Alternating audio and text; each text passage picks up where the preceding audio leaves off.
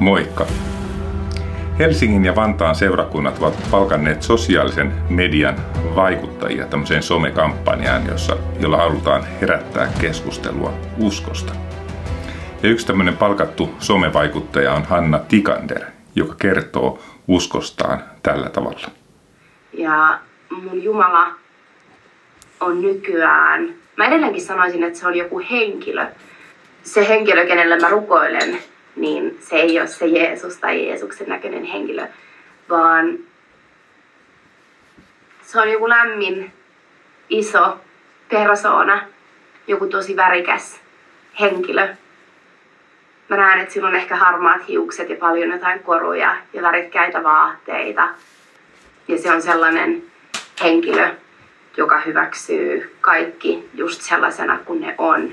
Se ei tuomitse ketään ei sukupuolen takia tai, tai seksuaalisen suuntautumisen takia, vaan se, niin mun Jumala ja mun uskomukset varmaan kuulostaa tosi naiveilta, vähän sellaiselta taikauskolta tai mielikuvitukselta. Ja mä tiedostan, että se saattaa olla sitä. Mä oon tosi fine sen kanssa. Ja tästä varmasti on jotain faktatietoa jossain, mutta mä en halua lukea sitä, koska mä haluan pitää tämän naivin ajattelutavan joka helpottaa mua niinä vaikeina hetkinä. Tässä oli siis Hanna Tikanderin kuvaus omasta uskostaan. Instagramissa Hanna Tikander tiivistää tämän tällä tavalla. Lainaus tästä Hanna Tikanderin tekstistä. Mä uskon enkeleihin ja kuoleman jälkeiseen elämään. Siihen, että jo pois menneet rakkaat on edelleen arjessa läsnä ja että joku päivä vielä tavataan – en enää usko siihen kristinuskon opettamaan Jumalaan, johon pienenä uskoin. Löydän itteni kuitenkin edelleen hankalimpina hetkinä rukoilemasta hiljaa mielessäni jollekin ylemmälle voimalle. On nimittäin varma, että on olemassa jotain meitä suurempaa, jotain, mitä on vaikeaa käsittää, mutta jotain, mihin voi luottaa. En ole varma kuka tai mikä se on, kenelle mun rukouksia kuiskailen. Ajattelen mun Jumalan olevan persona, joka hyväksyy meidät kaikki sellaisina kuin ollaan. Se on suvaitsevainen, ottaa avosylin vastaan tai kainaloon, kuuntelee ja tukee riippumatta siitä, ketä rakastaa tai kuka on. Mun usko on kai vähän ristiriitainen, vähän naivi, vähän taikauskonen tilkkutäkki, mutta se antaa mulle silti lohtua ja turvaa. Tikader kertoo siis, että hän oli pienenä uskonut kristinuskon Jumalaan, siis ainoaan todelliseen Jumalaan, mutta hän oli luopunut tästä uskosta. Hän kirjoittaa, en enää usko siihen kristinuskon opettamaan Jumalaan, johon pienenä uskoin. Hän edelleen tiesi, että on olemassa Jumala. Hän sanoo, lainaus, on nimittäin varma, että on olemassa jotain meitä suurempaa, lainaus päättyy. Mutta hän oli tehnyt itselleen epäjumalan, eikä enää uskonut todelliseen Jumalaan. Tämä on tosi surullinen tilanne, että ihminen hylkää todellisen Jumala, ainoa Jumala, joka voi meitä oikeasti auttaa ja valitsee itselleen epäjumalan. Eli Hanna Tikanderin ajatusketju, ajattelutapa menee tällä tavalla. Yksi. Todellinen kristinuskon Jumala ei miellytä minua. Kaksi. Siispä teen itselleni sopivan mielikuvitus Jumalan. Kolme. Kun minulla on hankalia hetkiä elämässäni, rukoilen mielikuvitus Jumalaani. Tikander sanoo tästä omasta uskostaan hyvin rehellisesti. Hän sanoo, että lainaus, mun usko on kai vähän ristiriitainen, vähän naivi, vähän taikauskonen tilkkutäkki, mutta se antaa mulle silti lohtua ja turvaa, lainaus päättyy. Tämä on todella ristiriitainen ja tämä on taikauskoa, niin kuin Tikander myös itse sanoo. Tässä tulee muuten mieleen Israelin kansan historia, että Jumala oli monella tavalla auttanut israelaisia – muun muassa pääsemään siltä tosi hankalista olosuhteista Egyptistä pois. Ja monet, he olivat nähneet monta Jumalan ihmettä. Ja sitten Jumala kohtaa Mooseksen Siinain-vuorella ja opettaa Moosekselle asioita siitä elämästä, johon Jumala on ihmisen suunnitellut. Toisin sanoen Jumala opettaa Moosekselle kymmenen käskyä, jossa on muun muassa, että älä tee epäjumalaa ja älä tapa, älä varasta älä himoitse – tämmöisiä kunnioita vanhempia ja tämmöisiä asioita Jumala opettaa Moosekselle, että hän opettaa, edelleen Mooses opettaisi nämä samat asiat israelaisille, jotta ihmisten olisi hyvä elää. Mutta sitten kun Mooses viipyi vuorella, kansassa heräsi himot, eikä se malttanut odottaa enää, vaan Moosesta vaan teki itselleen epäjumalan, kultaisen vasikan ja kansa sanoi tästä mielikuvituksen tuotteena syntyneestä kultaisesta vasikasta, tämä on sinun Jumalasi, joka johdatti sinut Egyptin maasta. Ja sitten Raamattu kertoo, että kansa rupesi juhlimaan ja juopottelemaan. Tämä kertoo, kuinka sekaisi israelilaisten mieli oli. He eivät halunneet todellista Jumalaa, vaan he tekivät epäjumalan.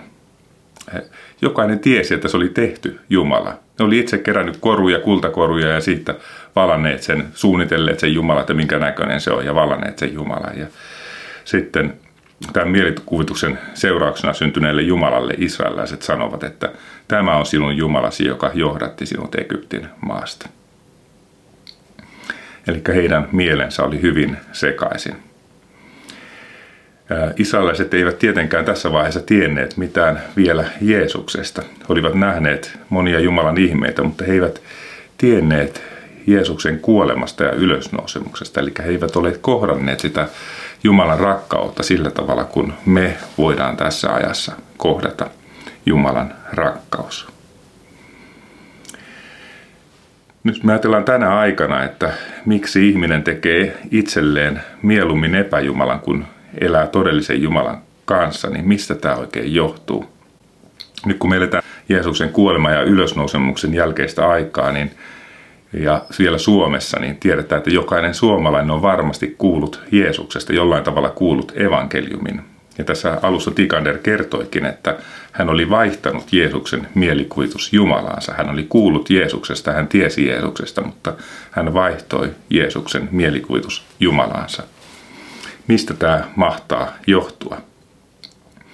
Mä olen miettinyt, että yleisesti ottaen on ehkä kaksi semmoista tärkeää syytä, mikä, mikä johtaa tämmöiseen, että ihminen vaihtaa todellisen Jumalan mielikuvitus Jumalaan.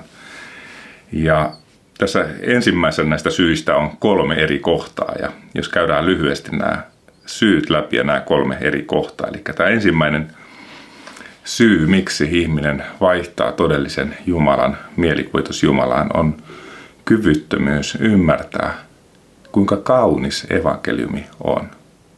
Kyvyttömyys ymmärtää evankeliumin kauneutta. Ja luulen, että meillä Suomessa on paljon ihmisiä, jotka ovat kuulleet evankeliumin, mutta he eivät ole koskaan nähneet evankeliumin valtavaa kauneutta. Ja monta kertaa vika on meissä kristityissä. Mä oon monta kertaa itse epäonnistunut ja edelleenkin varmasti epäonnistun kuvaamaan sitä valtavaa rakkautta ja kauneutta, mitä evankeliumissa on. Mutta tässä on, niin kuin, mä että, että me päästäisiin ymmärtämään sitä kauneutta, niin mulla on niin kolme eri kohtaa, ABC-kohdat tässä näin. No tämä A-kohta on, että Jumala, joka on rakkaudessaan luonut meidät jokaisen, katsoi pahan vallassa olevaa maailmaa, missä elimme ja hän näki nämä valtavat ongelmat, jonka kanssa painimme – ja siksi hän tuli itse ihmiseksi pelastamaan meidät tästä maailmasta, jossa kaikki päättyy kuolemaan. Jossa on valtavasti kärsimystä ja kaikki lopulta päättyy kuolemaan. Ja Jeesuksen läheisin opetuslapsi Johannes kirjoittaa tästä, että sitä varten Jumalan poika ilmestyi, että hän tekisi tyhjäksi paholaisen teot. Tämä on ensimmäinen Johanneksen kirje, luku 3 ja 8. Ja hebrealaiskirjeen kirjoittaja kirjoittaa, että koska siis lapsilla on liha ja veri, myös hän, siis Jeesus, tuli niistä samalla tavalla osalliseksi, jotta hän kuoleman kautta kukistaisi sen, jolla oli kuolema vallassaan, nimittäin paholaisen, ja vapauttaisi kaikki, jotka kuoleman pelosta olivat koko elämänsä ajan olleet orjuudessa. Jeesus tuli siis vihollisen vallassa olevaan maailmaan voittamaan itsensä uhraavalla rakkaudella. Eikä hän on suuri pelastaja, joka tuli voittamaan itsensä uhraavalla rakkaudella. Mä en tiedä, ootko lukenut semmoista tai kuun, katsonut elokuvaa Taru Sormusten herrasta, hyvin kuuluisa Tolkien, Tolkien satu. Niin Tolkienhan kuvaa tässä tätä Jeesuksen työtä. Tietenkin tämä kuvaus on aina vail, vaillinainen kuvaus, mutta, Mutta tässä Tolkien kertomuksessa yksi sankareista on Gandalf, joka kulkee Moorian kaivosten läpi ja taistelee siellä pahaa vastaan. Ja kun hän taistelee pahaa, pahaa vastaan pelastaakseen kumppaninsa, niin hän kuolee tässä taistelussa. Mutta sitten yllättäen hänen kumppaninsa kohtaavat Gandalfin uudelleen. Hän on niin kuin sama Gandalf, Gandalf persoonaltaan, mutta hän on kuitenkin erilainen. Hän on nyt Gandalf valkoinen. Hän on voimakas ja hän hohtaa valoa niin, että hänen kumppaninsa on vaikea katsoa häntä. Ja tähän kuvaa Kristuksen ylösnousemusta. Tolkien oli vakaumuksellinen kristitty ja tämän kertomuksen kautta hän kuvaa hyvän ja pahan taistelua ja myös synnin valtaa ja hyvän lopullista voittoa. Tolkien on muuten sanonut, että ihmiset pitävät saduista, koska niissä ihmiset pääsevät irrottautumaan ajasta. Ja saduissa on kuolemattomuus ja saduissa on, äh, ihmiset saavat kommunikoida ei-ihmisten kanssa ja saduissa paha saa palkkansa, paha saa lopullisen palkkansa ja saduissa on sellaista rakkautta, jota ihminen ei ole koskaan saanut kokea. Tällä siis tavalla siis Tolkien sanoi, että miksi ihmiset yleisesti ottaen pitävät saduista. Mutta todellisuus on paljon ihmeellisempi kuin satu. Ja evankeliumi antaa lupauksen kuolemattomuudesta. Johannes 11 Jeesus sanoi, että joka uskoo minuun, se elää, vaikka olisi kuollut. Eikä yksikään, joka elää ja uskoo minuun ikinä, kuole.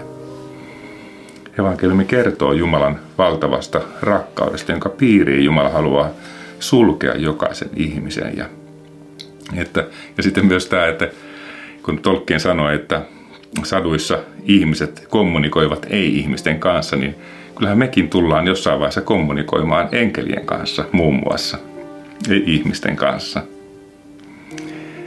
Edelleen evankeliumi kertoo, että lopulta paha tulee saamaan palkkansa ja hyvä tulee voittamaan.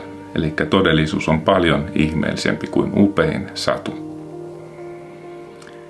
Ja kun Johannes, Jeesuksen läheisin opetuslapsi, näkee ylösnousseen ja taivaaseen astuneen Jeesuksen, niin hän kuvaa häntä tällä tavalla. Käännyin katsomaan, mikä ääni minulle oli puhunut. Minä näin seitsemän kultaista lampunjalkaa ja niiden keskellä hahmon. Arvelin, että se oli ihmisen poika. Hän oli pukeutunut pitkään viittaan ja rinnan yli kulki kultainen vyö. Pää ja hiukset olivat valkoiset kuin villa tai lumi, silmät kuin tulen liekki ja jalat kuin sulatusuunissa hehkuvaa pronssia. Hänen äänensä kuulosti suurien vesien kohinalta. Edelleen Johannes kuvaa tätä, että hänen kasvonsa loistivat kuin aurinko, kuin täydeltä terältä paistava aurinko. Ja kun Johannes näkee Jeesuksen kaikessa loistossaan, niin hän, kaatuu maahan. Hän sanoi, että hän oli kuin kuollut. Se oli niin valtava se kun hän näkee Jeesuksen. Ja, mutta Jeesus laittaa kätensä hänen päälleen. Tämä valtava Jeesus, joka on voittanut kuoleman, joka on elänyt ihmisen elämän ja, ja kuollut ja ylösnoussut, on kirkastunut Jeesulle tämä käden Johanneksen päälle ja sanoo Johannekselle, älä pelkää. Minä olen ensimmäinen ja viimeinen. Minä elän. Olin kuollut, mutta nyt elän ikuisesti. Minulla on hallussani kuoleman ja tuonelan avaimet. Hanna Tikander kertoo videolla pelkäävänsä kuolemaa. Hän sanoo tällä tavalla. Kuolema pelottaa ihan hirvittävän paljon. Evankeliumin suuruus on erityisesti myös siinä, että evankeliumi vapauttaa meidät kuoleman pelosta. Ja tässä kysymys ei ole mielikuituksesta tai sadusta, vaan todellisuudesta. Jeesuksen ylösnousemus on todellinen historiallinen tapahtuma ja jos et ole tätä tutkinut aikaisemmin, jos tämä kiinnostaa, niin mä suosittelisin sellaista kirjaa kuin Lee Strobelin kirja Tapaus Kristus. Siis Lee Strobel, Tapaus Kristus. Ja sitten kun ajattelee sitä evankeliumia, että kuinka se kuvaa niin kuin kaiken tämän, tämän maailman ajan huipentumana, huipentumana hääjuhlan. Eikä tämä kaikki päättyy valtavaan juhlaan, hääjuhlaan. Eikä evankeliumissa ja niin kuin se, mitä Raamattu opettaa, niin, tai kristin uskossa sanotaan tällä tavalla vähän, ehkä, ehkä tällä vähän pelkistetymmin, niin kysymys ei ole jonkin opin uskomisesta ensisijaisesti, vaan kysymys on rakkaussuhteesta meidän luojamme kanssa, joka on antanut meille elämän ja kaiken ja ystävät ja kaikki hyvä on tullut niin kuin Jumalalta. Kysymys on rakkaussuhteesta meidän luojamme kanssa ja mihin oppia tarvitaan, niin opin tarkoitus on palvella tätä suhdetta, että me voitaisiin elää syvemmin Jumalan yhteydessä. Eikä jos mä ajattelen väärin Jumalasta, jos mulla on vaikka epäluuloja Jumalaa kohtaan, niin on, meidän välille ei voi syntyä läheistä suhdetta. Ja opin tarkoitus on auttaa tässä suhteessa. Ja tämä oppi auttaa meitä ymmärtämään, että kun me puhutaan suhteesta Jumalaan, niin itse asiassa kysymys on ta- taas paljon ihmeellisemmästä asiasta. Eli suhde Jumalaan on suhde kolmeen persoonaan, isään, poikaan ja pyhään henkeen. Ja Johannes kirjoittaa tästä tosi kauniisti. Se on Jeesuksen sanoja, Johannes 14 ja kestä 15 eteenpäin. Jos te rakastatte minua, mitä on siis Jeesus puhuu tässä. Jos te rakastatte minua, te pidätte minun käskyni ja minä rukoilen isää ja hän antaa teille toisen puolustajan olemaan teidän kanssanne iankaikkisesti. Totuuden hengen, jota maailma ei voi ottaa vastaan, sillä se ei näe eikä tunne häntä, mutta te tunnette hänet, sillä hän pysyy teidän luonanne ja on teissä. En minä jätä teitä orvoiksi, vaan tulen luoksenne. Vielä vähän aikaa, niin maailma ei enää näe minua, mutta te saatte nähdä minut, sillä minä elän ja tekin saatte elää. Sinä päivänä te ymmärrätte, että minä olen isässäni ja te olette minussa ja minä teissä. Jos joku rakastaa minua, hän pitää minun sanani Minun isäni rakastaa häntä ja me tulemme hänen luokseen ja jäämme hänen luokseen asumaan. Eikä eikö ollut valtavan kaunista, että Jeesus lupaa olla meidän kanssa ikuisesti. Ja kun Jeesus on meidän kanssa, meidän kanssa on isä, meidän kanssa on pyhä henki. Ja siinä lähetyskäskussa Jeesus sanoi, että minä olen teidän kanssanne joka päivä maailman ajan loppuun saakka. Eli kun ihminen saa elämänsä Jeesuksen niin ihminen ei ole sen jälkeen koskaan enää yksin. Eikä kyseessä on rakkauteen perustuva suhde Jumalan kanssa. No jos A-kohta oli se, että Jumala lähetti poikansa pelastamaan meidät pimeyden vallasta, pahan vallasta. Eikä Jumala lähetti poikansa taistelemaan pahaa vastaan, että hän voisi pelastaa meidät ja antaa se elämän, niin B-kohta, jos ei, ei ymmärretä sitä, että kuinka kaunis evankeliumi on, niin ei ymmärretä, mistä sovituksessa on kysymys. Ja mä yritän tämmöisen esimerkin kautta vähän sitä niin kuin vielä avata meille syvemmin. Charles Dickens kertoo kirjassa kaksi kaupunkia Ranskan vallankumouksen ajasta, jossa väärin ajattelijoita mestattiin kiljotiinilla. Ja tässä kertomuksessa on kaksi miestä. Tässä on Carton ja Darnay, jotka olivat rakastuneet samaan naiseen, mutta tämä vaine valitsi tämän Darnein ja meni hänen kanssaan naimisiin ja sai lapsen. Mutta nyt tämä mies Darney oli joutunut vangituksi ja odotti kiljotiinilla mestaamista. Karton, joka oli hiukan saman näköinen kuin tämä Darney, tulee tapaamaan tätä vankilaan ja hän ehdottaa, että he vaihtaisivat paikkoja, he vaihtaisivat vaatteita ja Darney kävelisi ulos vankilasta hänen vaatteessa ja puolestaan hän, Karton, jäisi vankilaan odottamaan telotusta. Eli silloin vartijat ei huomaa, että kun siellä miesten, miesten luku pysyy vankilassa oikeana, niin sitten ei huomaa, että kuka, kuka olikaan se, joka tuli tapaa ja kuka oli se vanki. No, koska Darney ei suostu tähän vaihtoon, niin Karton kolkkaa tämän ystävänsä ja vaihtaa vaatteet hänen kanssaan ja tällä tavalla Darney pääsee lopulta pois tästä vankilasta ja Karton jää odottamaan mestausta. Tässä samassa vankilassa oli köyhä ompelijatar tyttöjä, joka myös odotti mestausta. Ja kun hänelle selviää, mitä Darney on tehnyt ystävänsä puolesta, hän sanoo tälle. Tässä on lainaus, tämä tyttö puhuu. Aiotteko kuolla hänen tähtensä, kuiskasi tyttö. Darney vastaa. Ja hänen vaimonsa ja lapsensa tähden aion. Tämä tyttö. Oi muukalainen, annatteko minun pitää teidän urhollisesta kädestänne? Dar- Darnei, annan sisarparkani viimeiseen asti. Tämä ompelijatar tyttö pelkäsi kiljotiinia, mutta hän ajatteli, että jos saisi pitää näin urhollisen miehen kädestä kiinni, hän kestä, kestäisi paremmin kuoleman. Tämä on kaunista ja surullista. Tässä kertomuksessa sankari antoi elämänsä toisen sijasta, mutta todellisuus on paljon ihmeellisempi kuin tämä kertomus. Jeesus tuli vihollisen hallussa olevaa valtakuntaa. Hän tuli voittamaan kuoleman vallan kuolemalla meidän puolestamme. Jeesus antoi elämänsä sinun puolestasi. Me kaikki tulemme joskus kuolemaan ja kuinka lohduttavaa on pitää kiinni Jeesuksen kädestä sillä hetkellä, kun silmämme sulkeutuvat.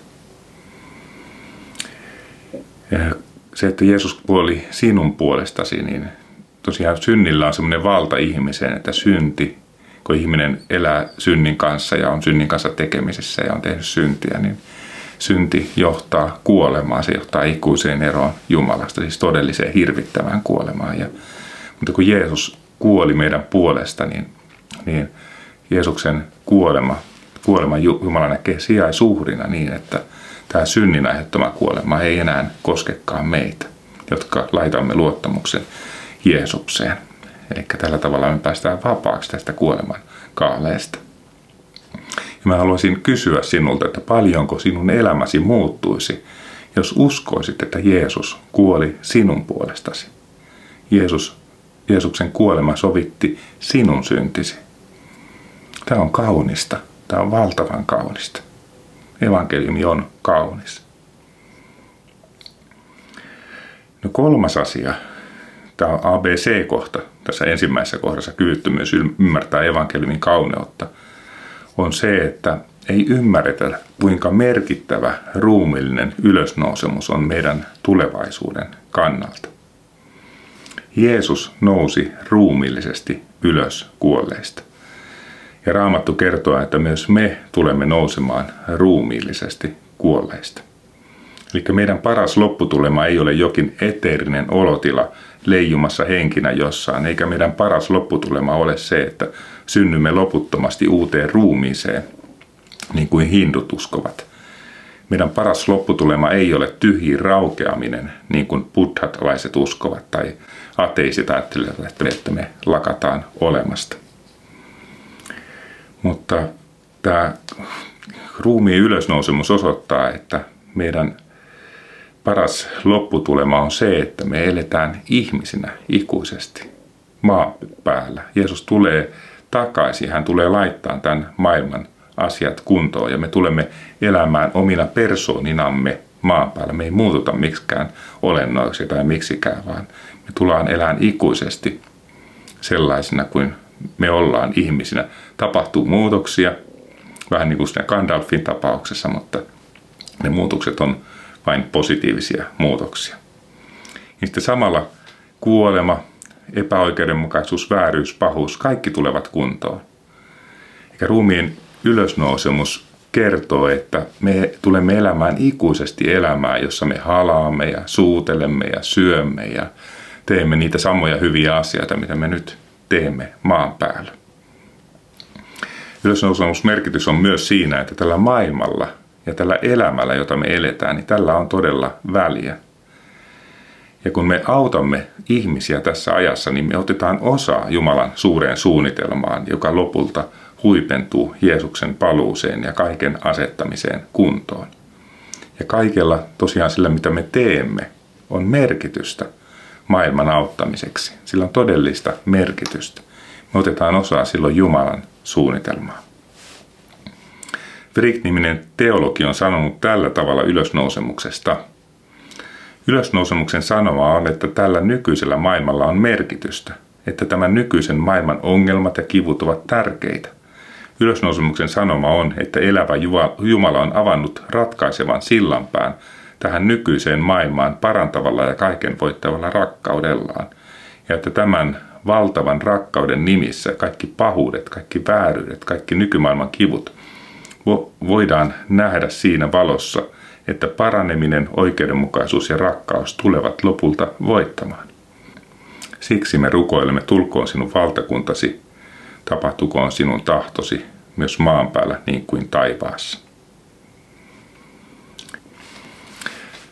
Mutta tosiaan valitettavasti meillä kristityillä me harvoin osataan kuvata sitä valtavaa kauneutta, mitä evankeliumiin liittyy ja kuvata näitä asioita. Ja Voi olla, että myös meidän oma elämämme ei ole sopusoinnussa evankeliumin kanssa.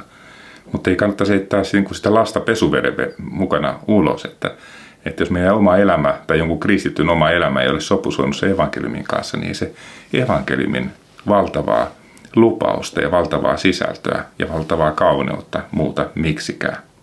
Joku on sanonutkin sillä tavalla, että jos joku soittaa huonoa, huonosti bahia pianolla, niin ei se vika ole bahissa, vaan siinä vika on soittajassa. Tämä oli niin kuin ensimmäinen kohta, jossa oli siis ABC-kohdat ja mä vielä sen verran kertaan, että tämä ensimmäinen kohta on siis kyvyttömyys ymmärtää evankeliumin kauneutta. Ja, mutta sitten toinen syy, miksi tämän lisäksi, että ei ymmärretä sitä kauneutta, mitä evankeliumissa on, niin toinen syy, miksi ihminen valitsee epäjumalan, todellisen Jumalan sijasta, niin on se, että ihminen haluaa elää synnissä. En tiedä ollenkaan, että liittyykö tämä tähän Tikaderin tilanteeseen. Mutta hän sanoo kuitenkin tällä tavalla, että ajattelen mun Jumalan olevan persona, joka hyväksyy meidät kaikki sellaisena kuin ollaan. Ja, ja usein tämmöiseen ajatukseen liittyy semmoinen ajatus, että jos me valitaan todellinen Jumala, kristinuskon Jumala, jo, niin hän asettaakin rajoja sille, mitä me, mikä on oikea, mikä on väärin, mikä on hyvää ja mikä on pahaa. Ja silloin me ei voida toteuttaa kaikkea sitä meidän meissä olevaa himoa ja pahuutta. Mutta tosiaan haluan korostaa, että en tiedä millään tavalla, että liittyykö tämä millään tavalla tähän Hanna Tikanderin tilanteeseen. Mutta tästä voisi niin miettiä, että mitä hyötyä on ihmiselle siitä, että hän tekee itselleen mielikuvitus Jumalan, että voisi elää synnissä. Syntihän on niin syöpä ihmisessä. Kun meidät on luotu, Jumala on luonut meidät tietynlaisia elämää, vaikka, vaikka semmoisen niin luotu semmoista hyvää, puhdasta elämää varten, jossa, jossa niin kuin, eh, ihminen elää sopusoinnussa itsensä ja todellisuuden Jumalan kanssa, toisten ihmisten kanssa. Kun ihminen tekee syntiä, ihminen rikkoo tätä sopusointua. Ja se synti ei tee Jumalalle mitään. Ei Jumala mikään poliisi, vaan se synnin ongelma on, että se rikkoo ihmistä – ja se rikkoo toisia ihmisiä. Ja se synti aina rikkoo. Sitten on hyvä muistaa se synnistä, että, että, että kun se todellisuus ei muutu siitä, miten ihminen ajattelee siitä todellisuudesta tai mielikuvitus Jumalasta, että, että todellisuus on aina sitä, mihin ihminen lopulta törmää, kun hän huomaa olevansa väärässä. Eikä se todellisuus tulee joka tapauksessa koodatuksi jossain vaiheessa. Että se on kanssa hyvä muistaa. Ja Jumalasta voi sanoa, että Jumala on valtavan armollinen ja anteeksi antava Jumala. Jumala haluaa antaa kaikki anteeksi. Voidaan laittaa rohkeasti luottamus siihen, että Jumala haluaa todella antaa meille meidän synnit anteeksi. Ja kun me laittaa luottamus Jumalaan, laittaa luottamus Jeesukseen, niin Jumala muuttaa meidän sydäntä niin, että me ruvetaan entistä enemmän tahtoon juuri sitä, mikä on oikeasti hyvää. Ja saadaan myös voima kääntyä sitä pahasta pois. Eli omassa itsessäni mulla ei ole voimaa kääntyä kaikesta pahasta pois, mutta kun mä elän Jumalan yhteydessä, niin se antaa mulle voiman siitä kääntyä pahasta pois. Ennen kuin mä tulin uskoon, niin mä tiesin kyllä kristinuskosta jotain ja, ja tiesin sillä tavalla, että mä olin tehnyt syntiä paljon ja, ja mä olin, tila oli huono Jumalan edessä – mutta sitten kun mä katselin, mä kävelin Hämeenkadulla Tampereella ja katselin siinä ympärille ja mä ajattelin, katsoin kaikkia näitä ihmisiä. Mä ajattelin, että eihän Jumala voi mitenkään näitä kaikkia ihmisiä tuomita. Että mä oon sen huonompi kuin nämä muukkaan ihmiset. Kaikki täällä tekee syntiä. Ja sen takia, ja sitten vielä kun se synti kuormaili niin paljon, niin tuntui niin raskaltakin lähteä, että sitä lähtisi jotenkin tekemään selvää sitä synnistä. Mutta sitten kun sitä teki selvää loppujen lopuksi, ja se oli raskas homma tehdä kaikki selvää, pyytää ihmisiltä anteeksi, mitä, mitä kaikkia siihen liittykään siihen, että teki selvää ja rupesi elämään sitä Jumalan suunnittelemaa elämää, niin, niin se toi valtavan vapauden ja valtavan ilon ja rauhan, kun tiesi, että kaikki on nyt kunnossa ja on tosi hyvä elää tätä elämää omatunto puhtaana. Mutta sitten taas, että jos ihminen haluaa elää synnissä, ihminen voi tietää näitä asioita, mutta ihminen silti haluaa elää synnissä, niin Jumala, joka toimii rakkaudesta käsin meitä kohtaan, Jumala antaa ihmisen elää synnissä, jos ihminen näin tahtoo. Ja pahimmassa tapauksessa lopputulema on se, että ihmisen tila menee huonommasta huonompaan suuntaan ja, ja hän ei elä, tulekaan elämään sitä ikuista elämää rakastaen, syöden, halaten, vaan hän tulee elämään ikuisen elämän häpeän ja kauhun vallassa. Tästä Daniel kertoo äh, Danielin kirjan siellä 12. luvussa tällä tavalla.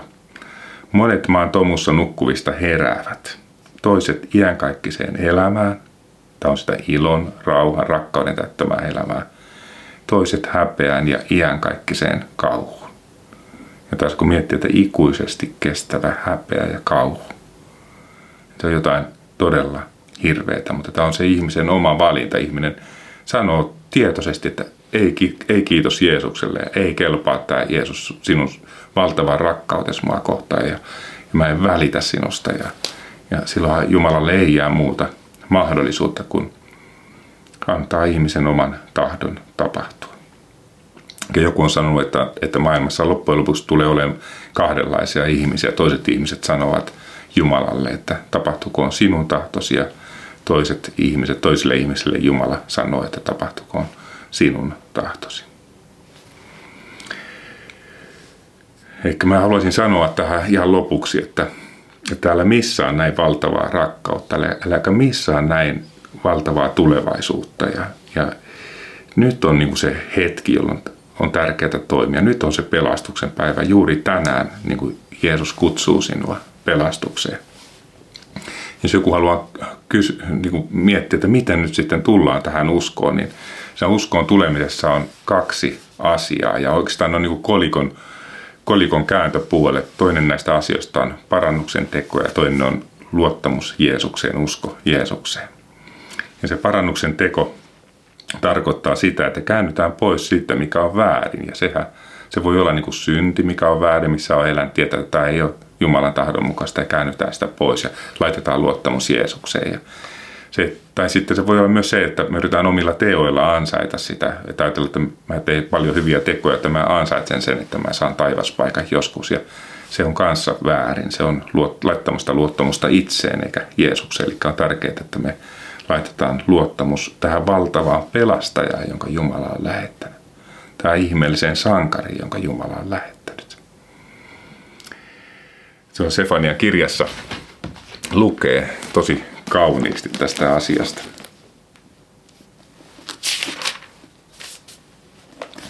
Herra sinun Jumalasi on keskelläsi. Hän on pelastava sankari. Hän iloitsee sinusta suuresti. Hän tyynyttää sinut rakkaudessaan. Riemuiten hän sinusta riemuitsee. Tämä kuvaa sitä, että Jumala on tullut pelastamaan meidät ja auttaa meitä. Ja sitten hän riemuitsee, kun ihmiset vastaavat hänen suureen rakkauteensa. Mutta se tosiaan, että ihminen yrittää ansaita hyvillä teoilla pelastusta, niin se on yhtä mahdotonta kuin että ihminen voisi matkustaa aurinkoon. Se ei onnistu. Se, on, se, on, se tie on täysin poissuljettu. Että ihminen voi pelastua ainoastaan uskomalla Jeesukseen. Mutta tosiaan se, että käännytään väärästä pois, lakataan tekemästä sitä, mikä on väärin, se ei vielä riitä, vaan on tosiaan laitettava luottamus Jeesukseen, siihen pelastajaan. Ja silloin kun me laitetaan luottamus Jeesukseen, silloin Jumala muuttaa meidän sydämme ja me saadaan uusi voima siihen Jumalan tahdon mukaiseen elämään. Ja tämä on parasta elämää, mitä, mitä ihminen voi ikinä elää, elää näin valtavan sankarin ohjauksessa ja opetuksessa. Ja Jeesus on voimakas ja hän on hyvä ja hän kykenee auttamaan. Ja kun me elämme hänen kanssaan, niin me ei tarvitse koskaan enää olla yksin. Me ollaan aina hänen kanssaan. Ja kun ajatellaan sitä kuolihetkeäkin, että saadaan pitää Jeesuksen kädestä kiinni, kun, kun tästä ajasta lähtee, lähdetään, siirrytään sinne, sinne äh, Jeesuksen luokse, niin se on valtava asia. Kun ihminen kääntyy Jeesuksen puoleen, sitten ajatellaan, että, että käännyt, haluat kääntyä Jeesuksen puoleen, niin sitten on tärkeää alkaa lukemaan säännöllisesti raamattua ja hakeutua toisten uskovien yhteyteen myös. Raamattu voi olla alussa vaikea päästä sisälle ja siksi voisi olla hyvä osallistua raamattukurssille. Mutta kannattaa myös aina kun ottaa raamatun käteen, niin rukoilla, että Jumala puhuisi sanansa kautta. Ja jos et ole lukenut raamattua aikaisemmin, niin suosittelen aloittaa sieltä vaikka Markuksen evankeliumista ja sitten etenee Johanneksen evankeliumiin ja, ja sitä kautta ja miettiä, kuinka ihmeellinen Jeesus on. Ja Jeesus tuli näyttämään meille, minkälainen Jumala on, että meidän semmoiset vääräkäsitykset Jumalasta väistyisi. Jos nyt haluat, niin voit rukoilla kanssani sitä, että Jeesus ottaisi sinut omakseen. Voit rukoilla näillä sanoilla. Rakas Jeesus, sinä olet ihmeellinen pelastaja. Kiitos, että tulit myös minua varten pelastamaan minut pimeyden vallasta. Sinä tulit antamaan minulle merkityksellisen, ikuisen elämän. Haluan koko sydämestäni kuulua sinulle. Anna minulle kaikki syntini anteeksi ja armahda minua sinun suuren rakkautesi tähden. Auta minua. Amen.